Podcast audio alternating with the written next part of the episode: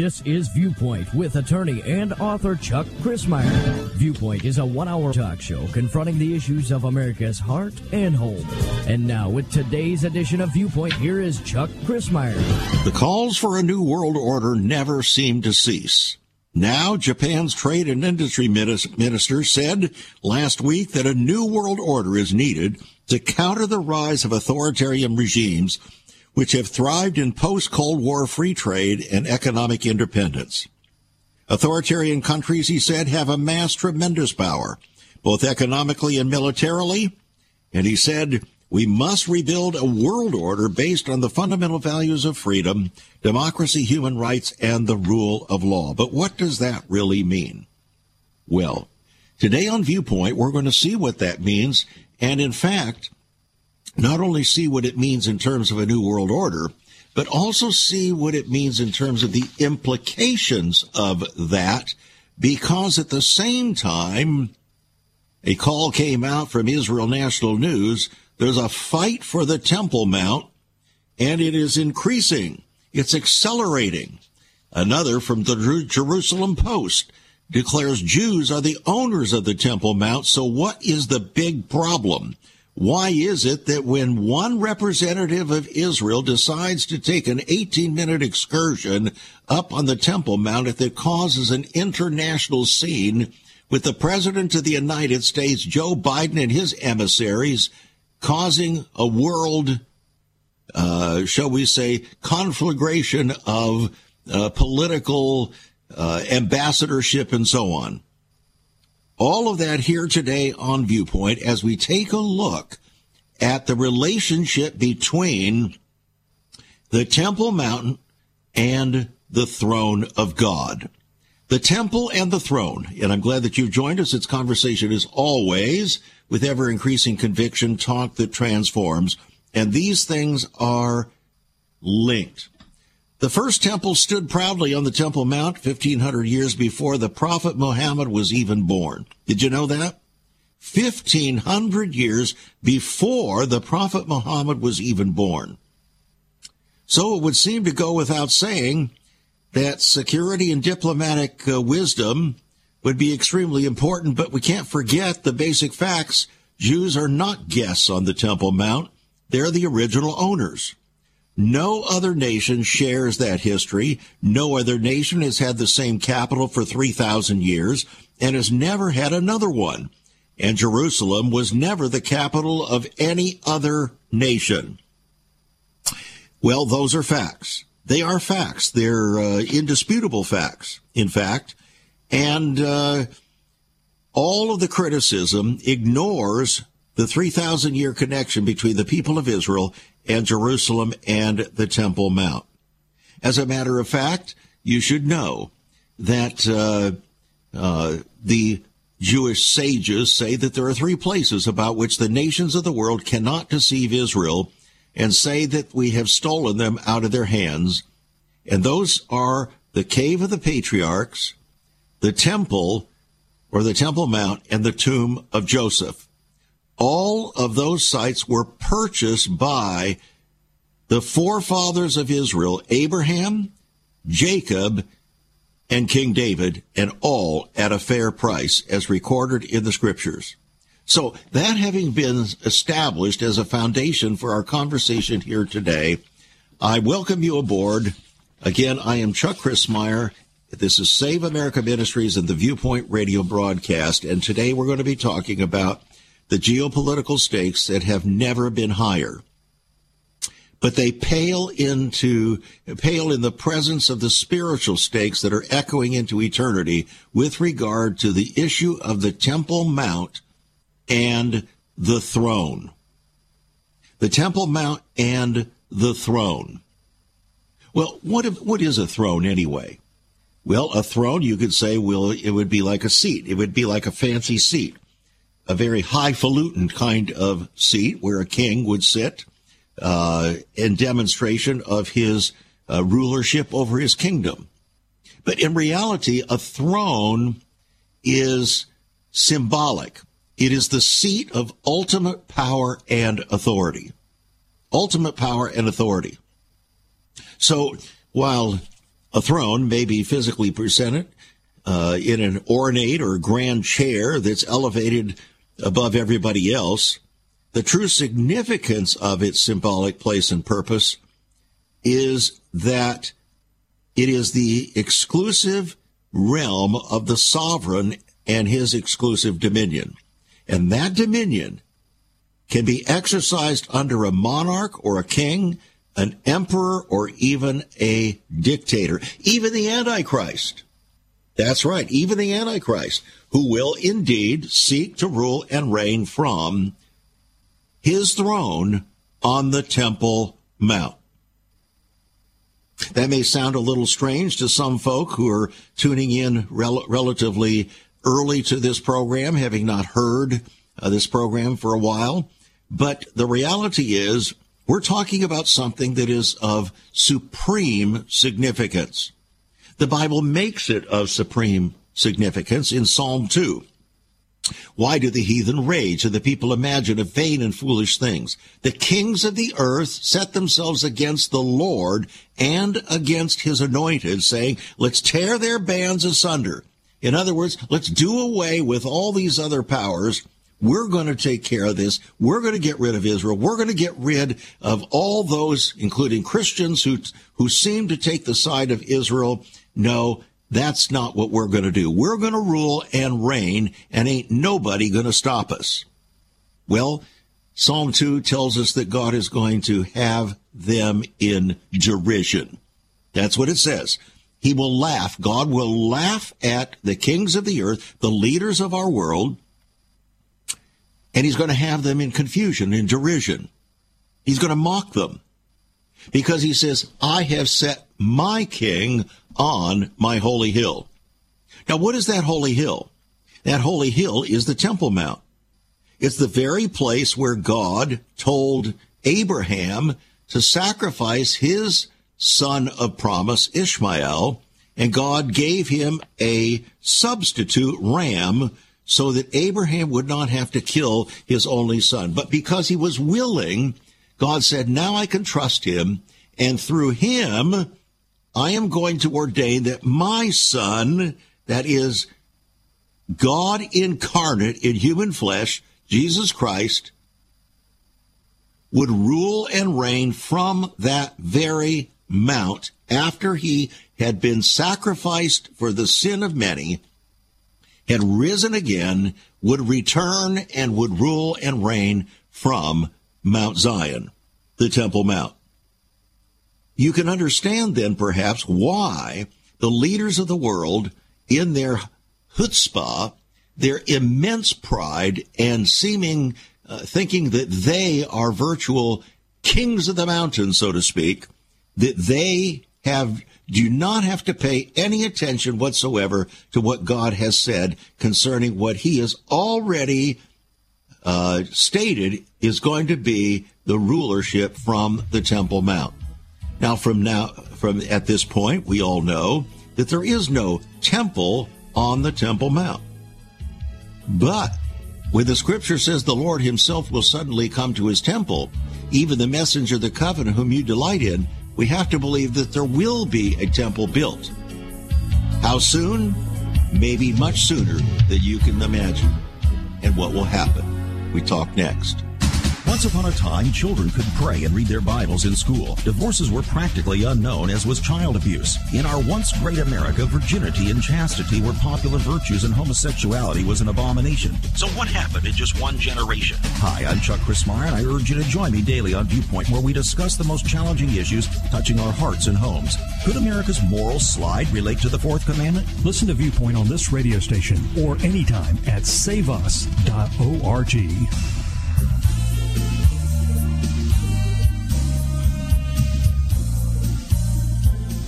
The mountain and the throne. That's what we're talking about here today on Viewpoint. I'm glad that you've joined us. Israel National News announced today on September 28, 2000, General Ariel Sharon visited the Temple Mount. On February 2001, he was elected prime minister. And many attributed his defeat of Ehud Barak to his fighting for the Temple Mount. On January 2nd, Israel's new Minister of National Security, uh, Itamar Ben Gvir, uh, visited the Temple Mount. The United Arab Emirates and China asked the UN Security Council to hold a special session. Just as Ariel Sharon was rewarded and congratulated for visiting the Temple Mount, so should Minister Ben Gvir. However, it appears that the world doesn't think that way, including our putative president, Joe Biden, who has sent over his emissary to, shall we say, speak power into the mind and heart of Benjamin Netanyahu, the new prime minister of Israel, and call him to account for allowing his minister to go up on top of the Temple Mount? You've got to be kidding, me. Such a horrible thing to be allowed. Yet Israel owns the Temple Mount, always has. In fact, it was in 1967 when Israel regained the presence on the Temple Mount by defeating Jordan in a massive battle. And uh, ever since then, Jerusalem was reunited the Temple Mount was in the hands of Israel.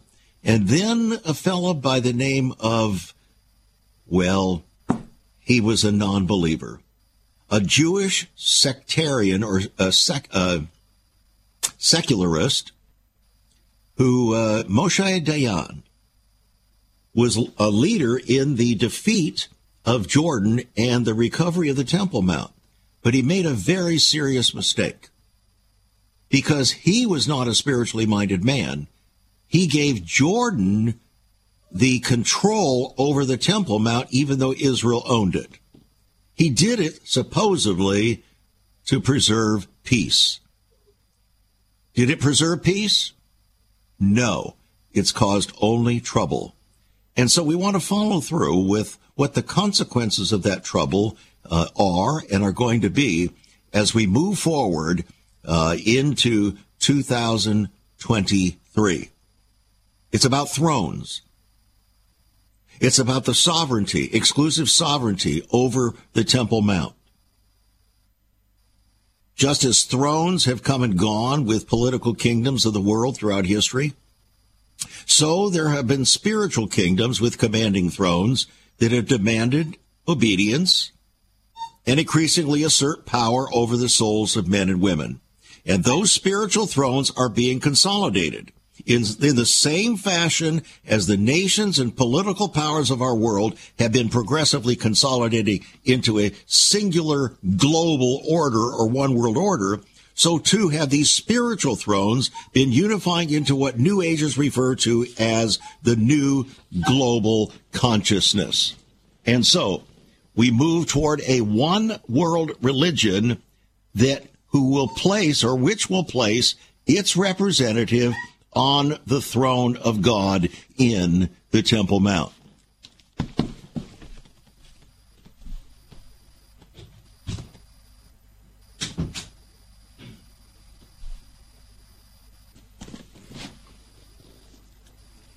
I'm sorry for that little break there, but uh, somehow uh, my little doggy had gotten into the broadcast studio and he was not happy about having listen, to listen to uh, this broadcast today. so you could probably hear him whimpering in the background.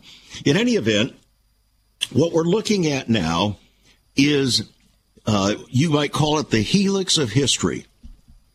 Uh, the Hebrew people, the rabbis, have talked about something called the helix of history.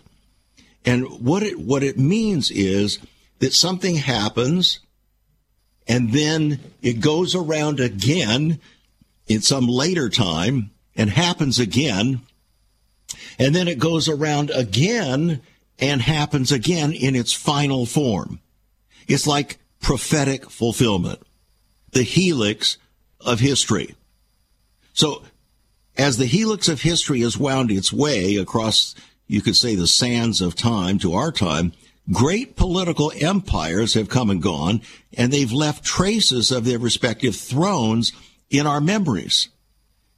Yet, as has been so said so aptly, the only thing we learn from history is we just don't learn from history.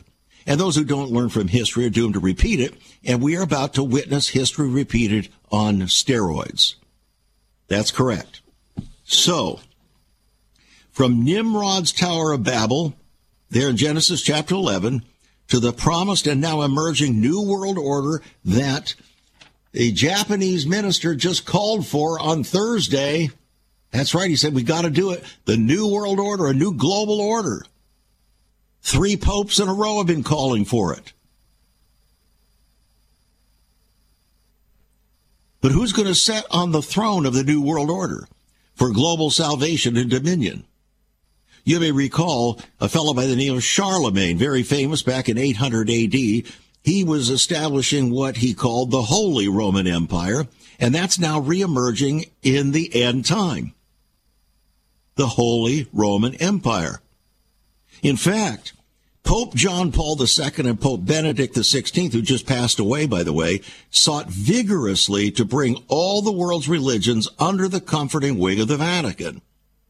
It was the pontifical plan that is continuing under Pope Francis to undergird history's grand scheme to unite the world in submission to man's ultimate utopian throne.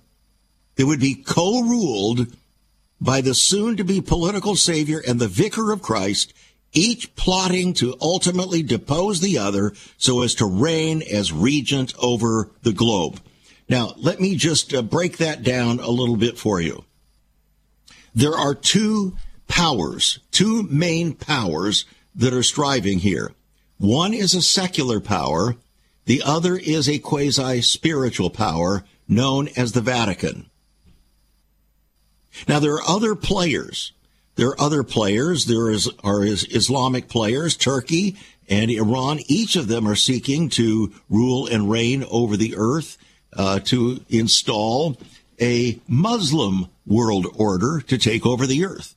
They're convinced that uh, that will be the fulfillment of the Quran, and uh, they will have the 12th Imam to rule and reign from the Temple Mount, not from Mecca, but from the Temple Mount. Everybody wants to reign on the Temple Mount. Why? because it's the 37 acres that are so, that are utterly priceless. It is as if all power, political, moral, spiritual, anything that you could name is focused intensely on that one 37 acre site known as the Temple Mount. So the world and its leaders are desperately trying to move their pieces of their puzzles in order to be able to rule and reign from the Temple Mount. But one of the premier powers seeking to do that is the Vatican.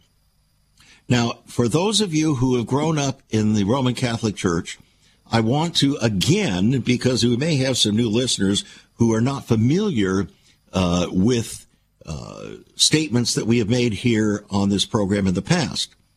When we talk about the Vatican and when we talk about the papacy, we're not talking about people who happen to have been uh, grown up in the Roman Catholic Church. We're not talking about you.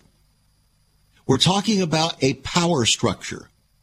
We're talking about the smallest geopolitical state in the world called the Vatican and its merger with the Bishop of Rome, who inherited the power of ancient Rome and its emperors and collectivized all of that power and glory of ancient secular Rome into what is now known as the Roman Catholic Church under the Vatican. If you don't understand that, you need to read my book, King of the Mountain. In fact, you need to read it anyway. King of the Mountain, the eternal epic end time battle, for it said that he who rules the Temple Mount rules the world. This is a, uh, a $20 book, and it's yours for $15 on our website, saveus.org.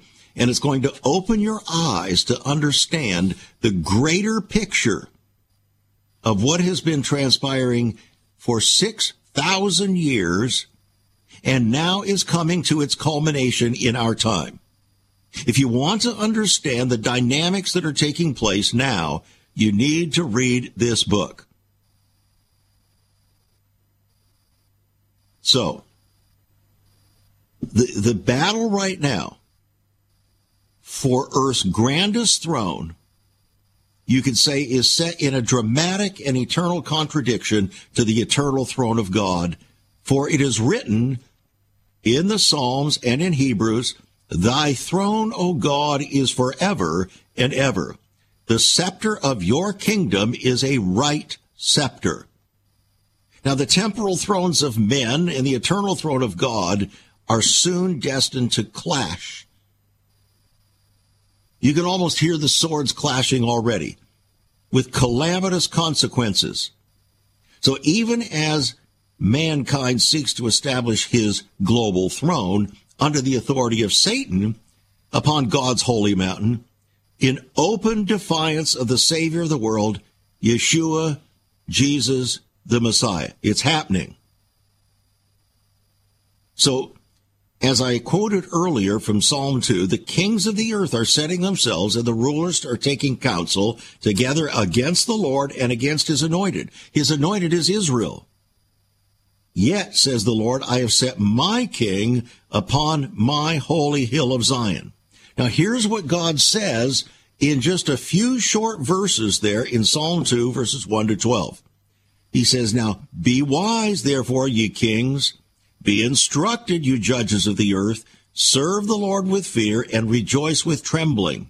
Blessed are all they that put their trust in him. Jesus, Yeshua, the Messiah, the Savior of the world. The problem is there are many pseudo messiahs that are competing for this role.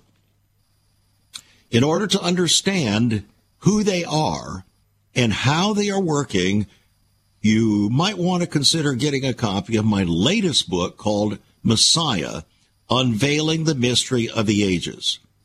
$22 will put that book in your hands. It's my latest book, and it will reveal to you the competitors now, the so called messianic competitors that all believe that they're going to rule and reign over the world. So after 4,000 years since Abraham first set foot on Mount Moriah, now called the Temple Mount, the cycle of history is returning to the very place where God told him that God himself would provide a lamb. That's where Jesus was crucified. It's the place also known as Mount Zion, where King David chose to establish his kingdom 3,000 years ago. And God said of him, I will establish his throne forever through Jesus Christ, who was born in the city of David, Bethlehem. So, at the dedication of the temple, the first temple, the glory of God filled the place as the house of God, and Solomon declared the prophetic word of the Lord in consecration and made it clear for all time. Here's what he said. You can find it in Second Chronicles 6 verse 6. I have chosen Jerusalem that my name might be there, and I have chosen David to be over my people Israel. So, God's kingdom on earth was forever established in the mind and heart of God in David at Jerusalem on the Temple Mount, sometimes referred to as Mount Zion. So, when Jesus was publicly presented and acknowledged even by a godless Roman governor to be king of the Jews, their ruling Sanhedrin and chief priests cried, Crucify him, crucify him, for we have no king but Caesar. Right there by the Temple Mount in Jerusalem. The battle is not over. We're just beginning.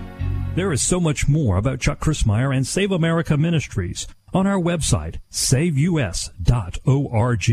For example, under the marriage section, God has marriage on his mind. Chuck has some great resources to strengthen your marriage. First off, a fact sheet on the state of the marital union, a fact sheet on the state of ministry, marriage, and morals. SaveUS.org.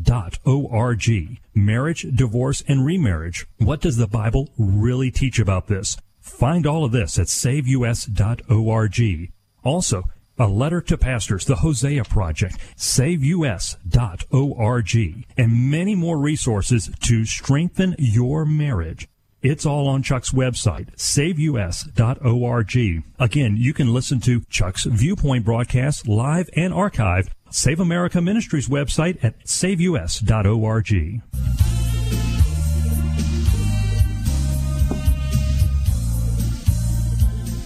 Now, you've heard me speak of two books here in the program so far. One is King of the Mountain the epic, eternal, and end time battle, for it is said that he who rules the Temple Mount rules the world. If you really want to understand the historic dynamics from a, both a geopolitical and spiritual viewpoint going back 6,000 years, this book lays it all out right from the Bible so that you can understand it and uh, it's backed up with the, the, scriptures. It's backed up with quotes from all over the world, and uh, I think you will not be disappointed. Fifteen dollars on the website saveus.org, King of the Mountain. The other one I mentioned is my latest, which is called Messiah, Unveiling the Mystery of the Ages. Twenty-two dollars. We'll put that book in your hands. If you want to get both of the books together, uh, instead of paying $5 each for postage and handling, you'll only pay $5 for the first book and $2 for the second one. So that's $7. You'll save another $3 that way. And I do not think you're going to be disappointed. Your eyes are going to be opened and your heart is going to be encouraged. You might just, some might actually become somewhat breathless as they realize where we really are in history and how rapidly it's taking place. Jesus, Yeshua, the King of Kings, the Lord of Lords, is coming soon. And God, King God, had ordained from the beginning to rule and reign over the hearts of men. And when Jesus rose again, the grave couldn't hold God's promised governor, for Isaiah had written of the increase of his government and peace there should be no end upon the throne of David. And when he returns, He's going to reign as King of Kings and Lord of Lords. And that's where that uh, famous song in Handel's Messiah, and he shall reign forever and ever, King of Kings and Lord of Lords, and so on. And at that time, the prophet Jeremiah said, They shall call Jerusalem the throne of the Lord, and all the nations that remain shall be gathered unto it in the name of the Lord. In other words, going to be a lot of nations that are going to meet their demise because the battle that is coming is going to be so intense and so great.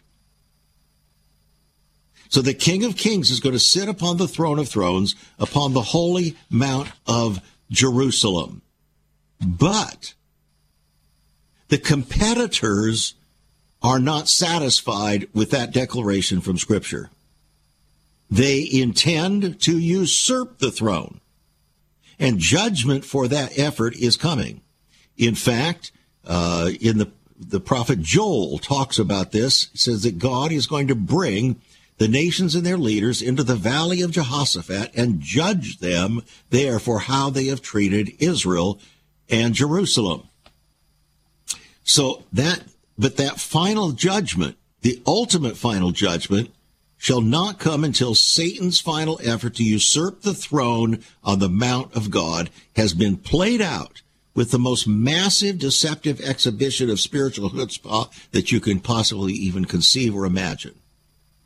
Now, let me give you some thoughts about this And what I'm about to share with you is actual fact. Actual fact. And so don't get upset if I share with you actual facts. Then you're just going to have to deal with the facts and what their implications are. This scenario that we're talking about is emerging in these end times in a breathtaking, it's pretty brazen. For instance, the Vatican now seeks to vanquish all competitors for governance of the Mount of God, that is the Temple Mount, and Jerusalem. Rome, ancient Rome, was ensconced throughout antiquity on seven hills, which it was built. But that's no longer satisfying, uh, satisfying uh, to the Vatican. There are seven hills. Uh, only the Temple Mount is going to suffice the place of ultimate and consummate world dominion. Will this then be the power linked in partnership with the New World Order through which Satan's final bid to supplant the Creator God's claim to that holy mount shall be accomplished or attempted? It's already being done, friends. That's what's so amazing. Now, ultimately, as I said earlier, the status of Pontifex Maximus, which was the title that the Roman Empire, emperor uh, had when Rome was ruling the earth, was taken over around 500 AD by the Bishop of Rome, i.e., the Pope. It's true. So, the concept of the vicar of Christ is a way of saying man becomes Christ. He is the substitute for Christ on the earth. So, this vicar of Christ, known in the Roman Catholic Church, not only purports to be head of the church, but also the absolute monarch of a governmental system known as the Vatican. The absolute monarch, and I'm not making this up. There's an entire book called Absolute Monarch. The Vatican, through the papacy, believes through its historical documentation and so on that it already rules the world. And it's just a matter of time until it's manifested. It is also the intention of the Vatican through the papacy that the Pope will not rule and reign over the world from the Vatican or from Rome, but from Jerusalem and from the Temple Mount. Already in the documents. So, how about this late breaking news that came January 2nd, uh, 10 years ago? by Arutz Sheva Israel National News. Here it is, quote, Israel seems to have sold Jerusalem to the Vatican. That's the subtitle. Historic agreement had been drafted between Israel and the Vatican. Israeli authorities granted the Pope an official seat on Mount Zion in Jerusalem, where David and Solomon, kings of Israel, are believed to be buried, and upon which mount they also reigned as the earthly forebears of the Christ of God, who would come in the flesh and ultimately govern upon the throne of David. This, I'm, uh, this is a quote. This is an enormous issue. The agreement expected to be ratified June 2013 gave the Pope a special authority over the room where the Last Supper was believed to have taken place on Mount Zion, thus allowing the Pope to sit in the place of Christ so as to exercise global dominion.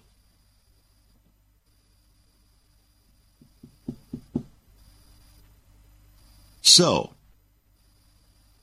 interestingly, the same Israel National News said sovereignty over Mount Zion is politics, not only religion. It's about power, ultimate earthly power over the souls of men.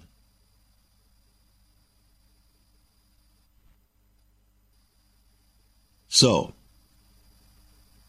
As I indicated in my book, King of the Mountain, in a chapter called The Mountain and the Throne, I stated it is imperative that no politician, prime minister, president, pastor, nor pope miss the eternal point and grave significance of the epic, eternal, and now end time battle for King of the Mountain. This 6,000 year battle for King of the Mountain has been a dramatic metaphor for God's eternal message to the Jew first, but also to we Gentiles. Every person on the planet will elect a king. In the end, there are only two choices on the spiritual ballot. Satan, the historic arch enemy of your soul, and the creator who promises that each person can be that that's satan who promises that each person can become his own king and doesn't need to submit to the word will and ways of god the other choice is yeshua jesus christ there are no substitutes not even papal substitutes no vicar of christ is a substitute for jesus christ so the final battle for King of the Mountain is right before us. The battle is raging for the souls of men. It's happening so rapidly that it's it, it's enough to make your head spin, really. While the battle for King of the Mountain, the mountain being the Temple Mount, is progressing toward geopolitical culmination, the spiritual battle is even more intense. Because in order for a third temple to arise in the Temple Mount, massive geopolitical and spiritual compromise is going to be required, resulting in Israel's desperate covenant of supposed peace by a false Messiah. That, my friends, I believe, is how Israel will embrace a counterfeit Messiah. Israel as a state, will prostitute herself on the altar of promised peace presented by a counterfeit peacemaker who will masquerade as Messiah. And the consequences will be utterly devastating. In fact, so devastating that God calls it a covenant with death. You say, well, where was that? What would that be? Well, that would be in Isaiah chapter 28, verse 15. It's going to be an amazingly treasonous decision by Israel against the God of Abraham, Isaac, and Jacob. So treasonous and so devastating will it be that God says he is going to disannul it, calling it an agreement with hell. Now, does this sound like uh, uh, an easy day for a lady kind of thing coming up here? No. This is this is the culmination of history geopolitical and spiritual. So the question then is who's going to sit upon the throne? Who will be king of the mountain? Who will reign supreme in your life upon the mount of the temple of your heart? Oh, we'll be back. Have you ever considered what the early church was like? Many people are developing a heart longing for greater fulfillment in our practices as Christians. A recent study showed 53,000 people a week are leaving the back door of America's churches in frustration. What is going on? Why has there not been even a 1% gain among followers of Christ in the last 25 years? Could it be that God is seeking to restore first century Christianity for the 21st century? Jesus said, I'll build my church. Is Christ by his Spirit stirring to prepare the church for the 21st century? The early church prayed together and broke bread from house to house. They were family, and it was said by all who observed, Behold how they love one another. Incredible. But the same can be found right now. Go to saveus.org and click Cell Church. We can revive first century Christianity for the 21st century. It's about people, not programs. It's about a body, not a building. That's saveus.org. Click Cell Church.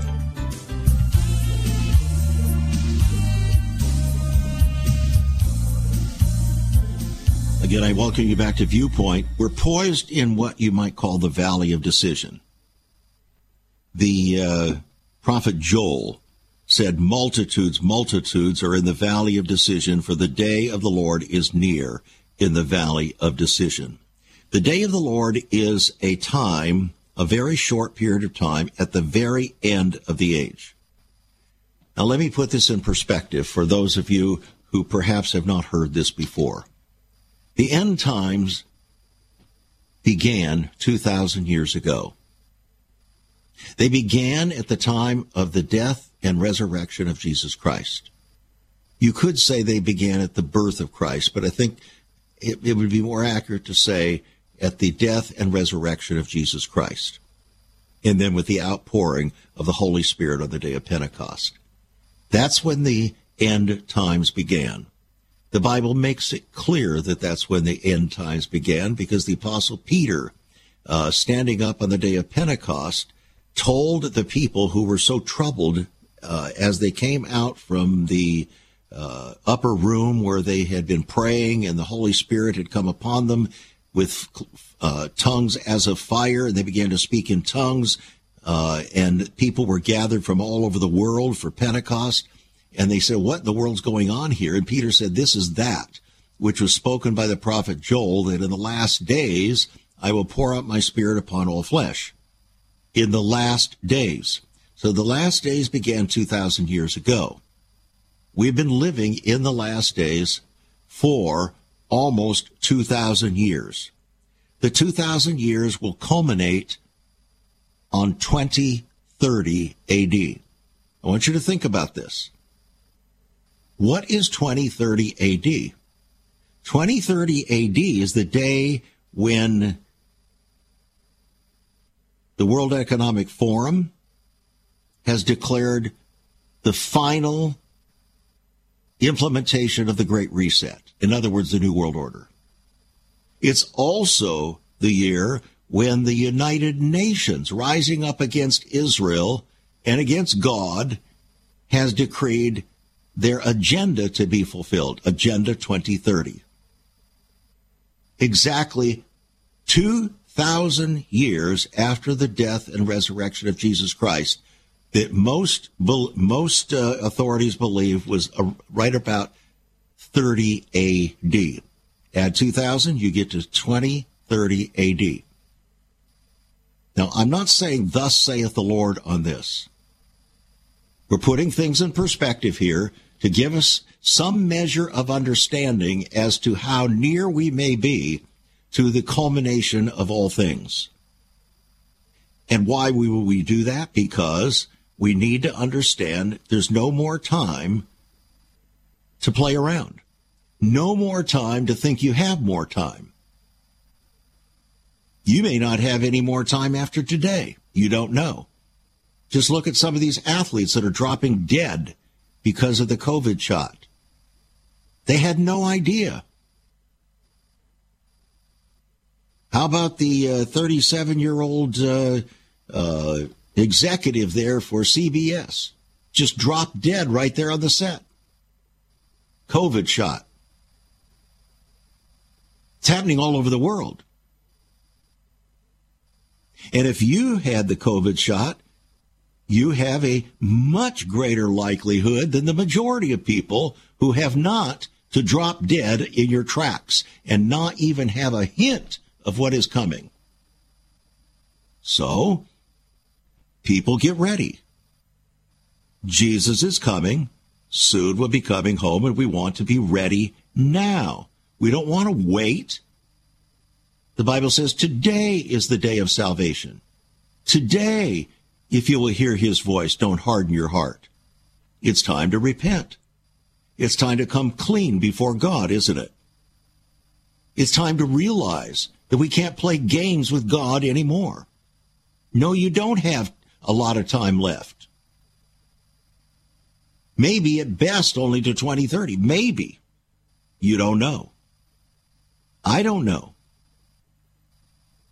But it behooves us, as God has urged in His Word over and over again, through Jesus and through His apostles and the prophets, get ready. Now, getting ready doesn't mean you're just going to go to church. Because I can walk into a garage and not become a car. That doesn't make me any more ready for anything than the man in the moon. It's about your heart. That's what God is after. And here's the, here's the situation that we need to understand. The Temple Mount, in many respects, is a metaphor for every man's heart, including the heart of Israel. Because God doesn't live in temples made with hands. He didn't in the Old Testament, and he doesn't in the New Testament. That doesn't mean that God is against the temple because Jesus himself called it his house, a house of prayer. But you've made it a den of thieves, he said. But the reality was the same then. God didn't live in temples made with hands. There's no temple that contained God. His entire, uh, his goal from the very beginning was to rule and reign from the temple mount of your heart.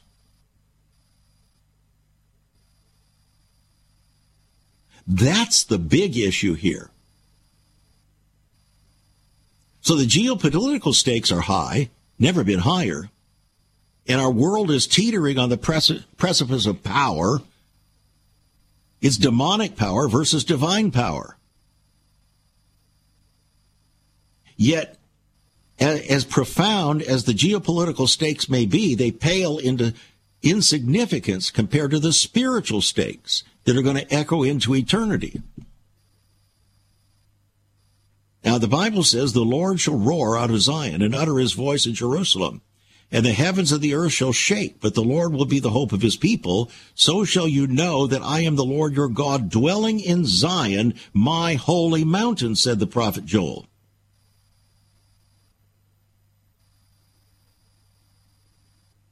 So,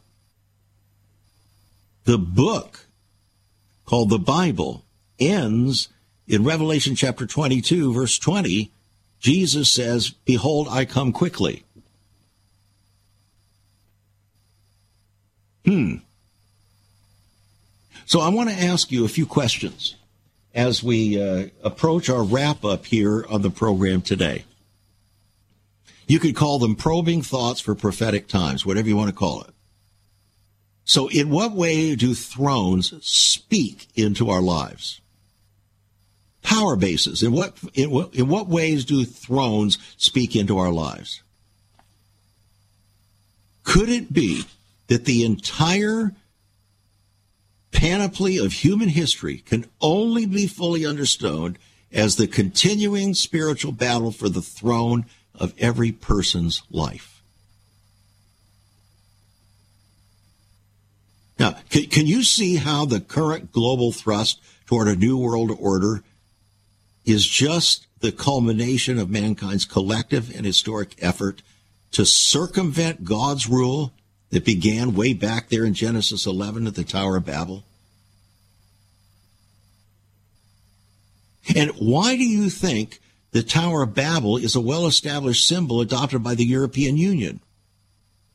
And most recently, by Amazon in its new headquarters in our nation's capital.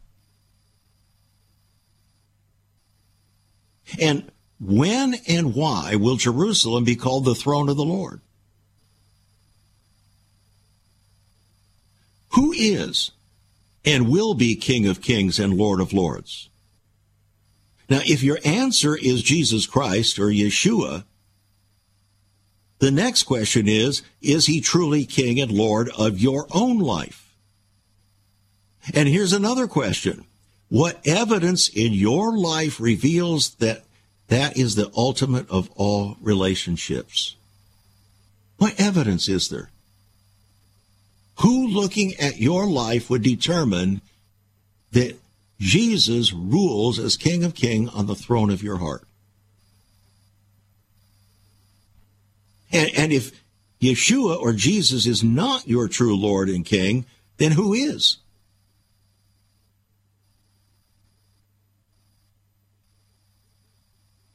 And uh, in, in what ways, through allegiance and attitude or behavior, have you perhaps dethroned Christ as King and Lord? even while claiming him as Savior. See, by the way, this is how the Word of God is supposed to be presented and taught and preached. It's supposed to be done in such a way. That's why the Bible is called the sword of the Spirit. Because it pierces. It's designed to compel us to decide, to do spiritual surgery, to prepare us for eternity with the Lord. So, maybe this would be the last question. Are you, are you prepared to enter these final prophesied cataclysmic days of human history without committing your life to Yeshua, Jesus, as Messiah? When the Bible says that every knee is going to bow to him as king of the mountain. Are, are you willing at this moment, right now, to bow humbly before him in brokenness of your heart, to confess and repent of your sin and be born again by receiving his forgiveness? Do you have confident hope that when the nations and peoples of our planet are brought to final judgment before the King of Kings, that you're going to be found righteous and be welcomed without fear into his holy presence? These are provocative questions, aren't they? This is how the Bible is intended to be taught and preached, so that we must make decisions. That's why the scripture says, decide. Choose you this day whom you will serve. Don't harden your heart as they did back in the days coming out of Egypt. But today is the day of salvation. Today, make your decision and then live accordingly. In Isaiah chapter 55, verses 6 to 7, it says, Seek the Lord while he may be found. Call upon him while he is near.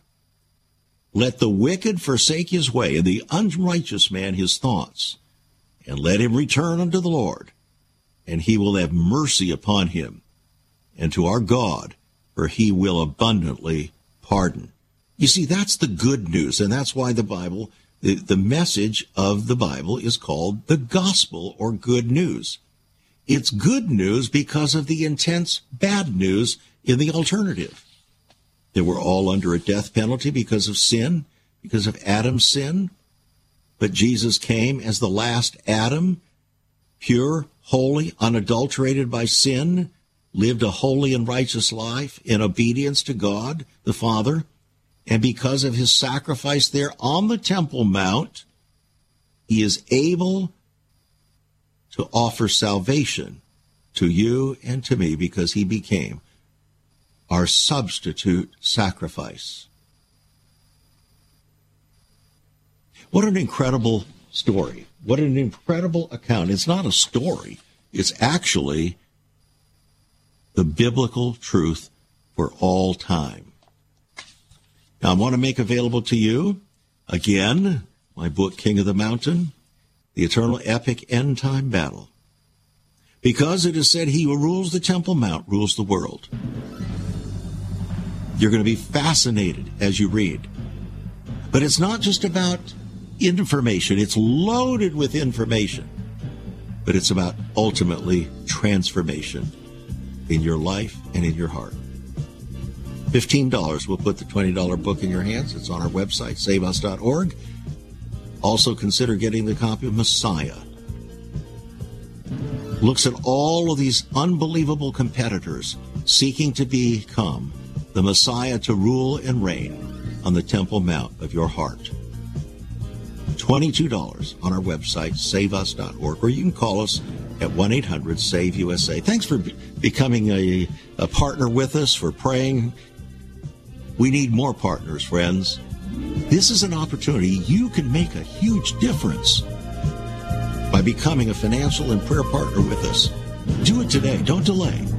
God bless be a been listening to Viewpoint with Chuck Crismier. Viewpoint is supported by the faithful gifts of our listeners. Let me urge you to become a partner with Chuck as a voice to the church declaring vision for the nation. Join us again next time on Viewpoint as we confront the issues of America's heart and home.